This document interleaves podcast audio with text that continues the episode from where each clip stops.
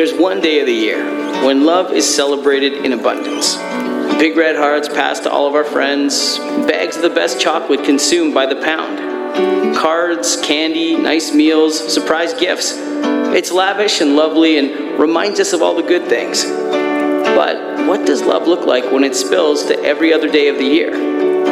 Maybe it's food banks always stocked, hard conversations over hot cups of coffee, holding the hand of a stranger sticking it out through hard times, sitting in grief, it's not even yours, delivering hope through a simple card, laughter and goodwill, provision, protection, patience, forgiveness before it's asked, walking a mile in another's shoes. We know this kind of love because we saw it. Love is the Son willing to hang on the cross the God willing to die in our place, the Father who had a plan to save his children from the moment he created us. We were always on his heart and still are every day of the year.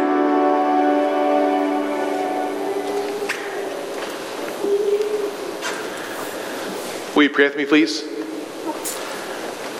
Lord Jesus Christ, please be our guest, our morning joy, and our evening rest and with this weekly word impart your grace and truth into our hearts. We ask this in Jesus' name. And all God's people said, Amen. Amen. When I was a teenager, I had severe acne on my face. The kind of acne that would lead my parents and myself to go to a dermatologist and receive special medication. The medication was effective, perhaps too much so. So instead of having all little red bumps all over my face because of the medication I was receiving, I had flaky white skin all over my face. It was great. It was a long process. But uh, despite that flaw, I tried my best to be a pleasant, polite, and somewhat popular young man. I also had a penchant for flirting with girls in my grade, and apparently, my charms could not be resisted, at least by one particular ninth grade girl. Love was blind. This girl became my girlfriend. And yes, I'm an air quote kind of preacher.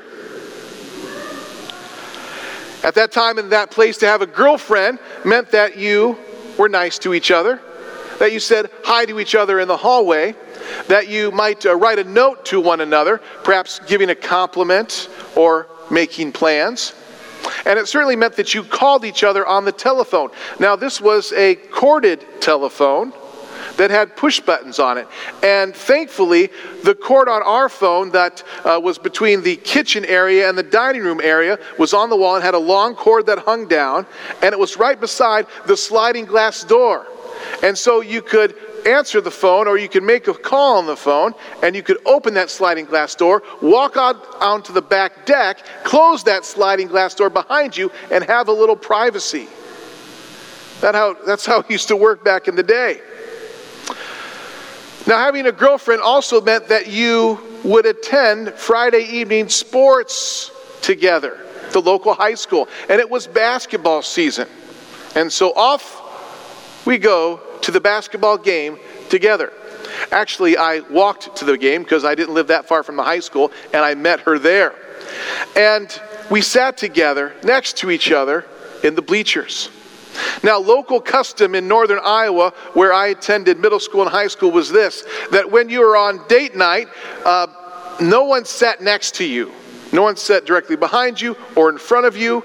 In fact, there was kind of like this little bubble of separation. It was almost like you were COVID spacing. But in any case, that was kind of their. Uh, the kids at that day would say, This is your time together. So we're just kind of leave you be. But it also meant that there was a lot of attention paid to you. And the parents that sat on the opposite side of the gym could see who was dating whom and if it was sanctioned or not. My friend noticed my girlfriend and I on one of our dates at the local high school gym during the basketball game and said, You guys are kind of interesting. He said, when you guys talk to each other, you're sitting beside each other, but you're not facing each other. And so when you talk, you're just looking straight away. And you're talking a lot, but you're not turning to each other and facing one another. Why is that? And I said to him, I don't know. Why don't you go Facebook stalk someone else's relationship, creeper? Actually, I didn't say that because Facebook hadn't been invented. It won't be invented for 15 years. But I kind of dismissed it in short fashion. Truth be told, I knew exactly why I said what I did. I didn't turn and face my girlfriend during our date nights in the high school gym because I was ashamed of the way I looked at the time. And when I saw her, I saw this face of beauty. And when I considered myself, I thought to myself, boy, I'm unworthy to have such a beautiful girlfriend. Now, for those of you who perhaps are in middle school or high school, for those of you who might have acne, I want to share with you that it's not your fault. That there certainly are treatments and things you can do to help, but if you were like me, there was not much that could really offer much relief. I had to struggle with this for about three years or so. But it gets better.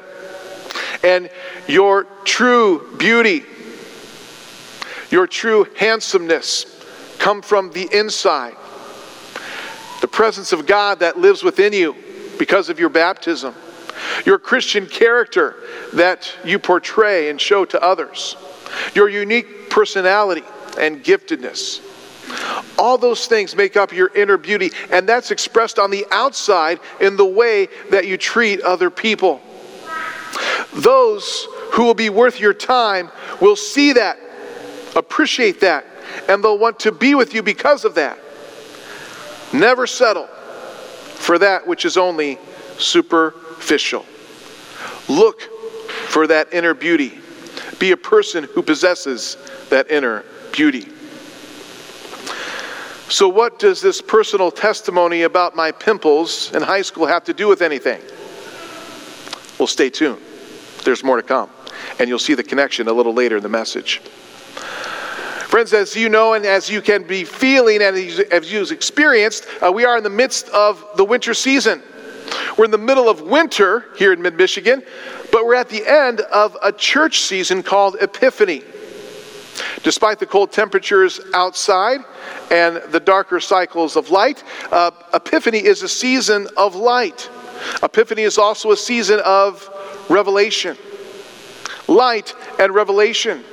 Jesus Christ being the light of the world, who would be born as a baby in the manger to show to God's people that he was indeed their promised Messiah.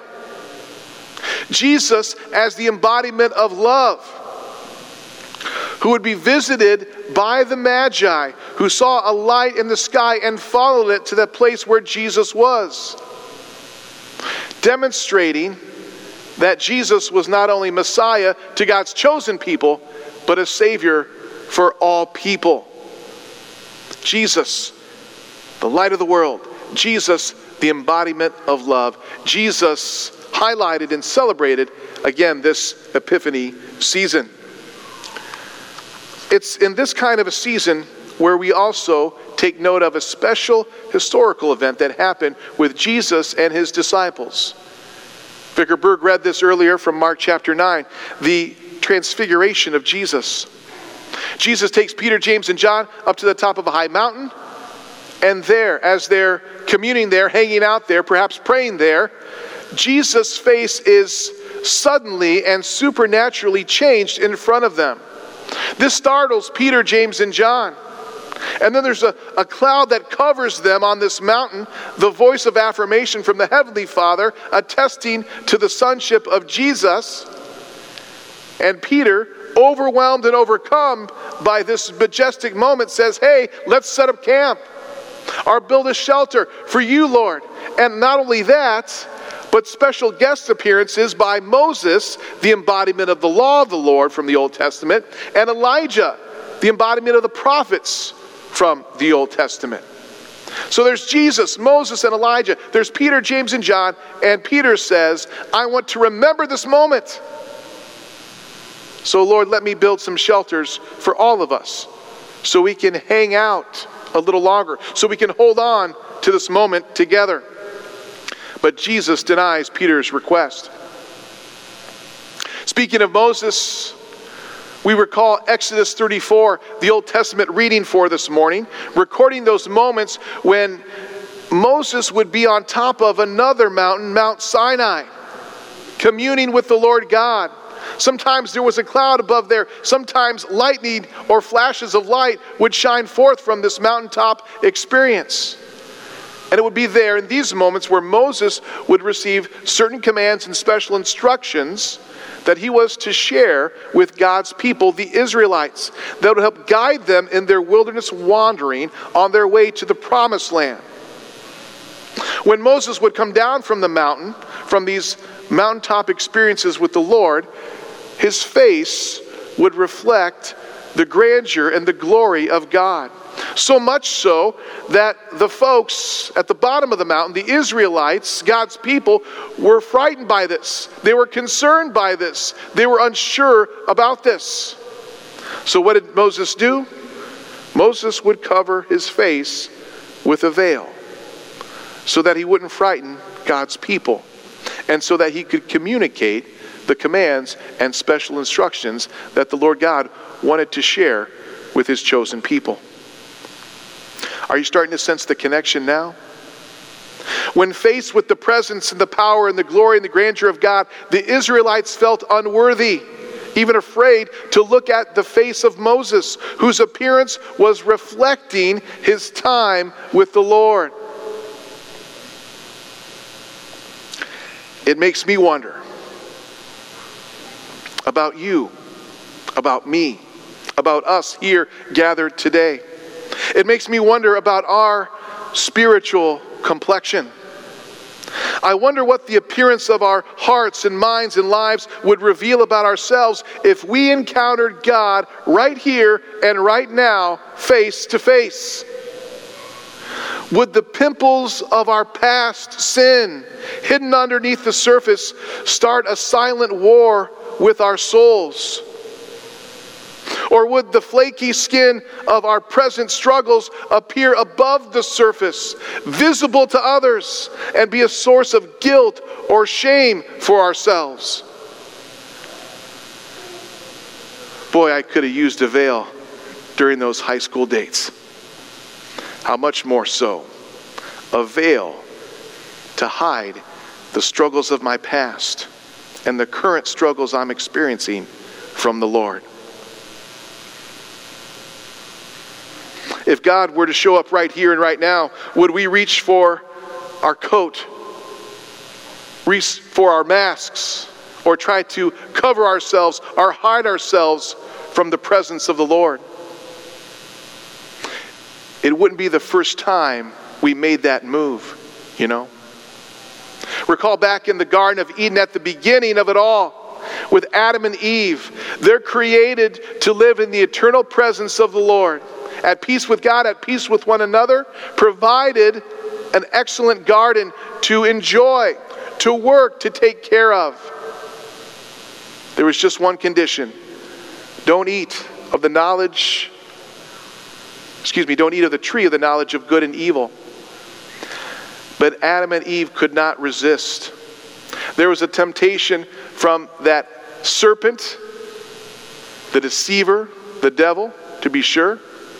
But Adam and Eve, wanting to become like God themselves, wanting to make the rules for themselves, not content with what God had provided for them, make this choice, make this move, rebel against the Lord. And because of that, they feel something, they experience something that they've never felt before guilt, shame, something different.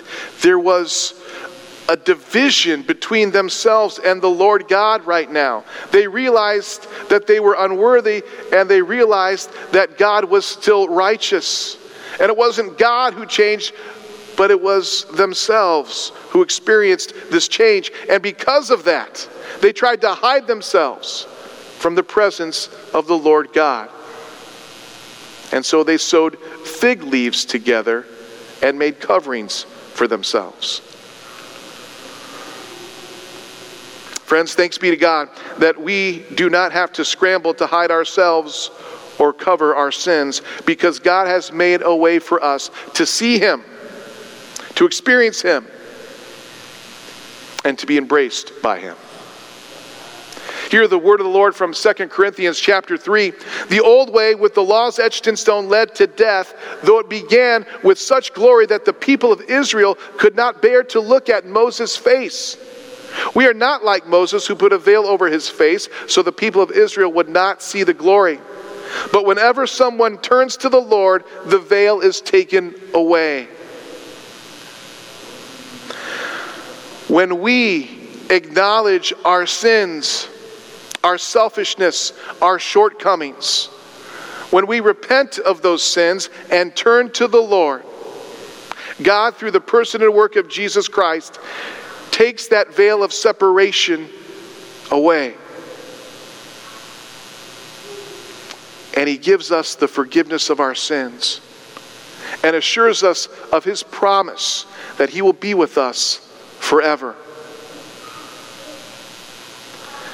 Peter, James, and John needed no veil with Jesus on the Mount of Transfiguration, and it would be Jesus' death on the cross on another Mount, Mount Calvary, where Jesus death, sacrifice, substitutionary atonement for you and for me would cover our sins and actually tear another veil, the veil that separated the presence of God from the people of God in the local temple.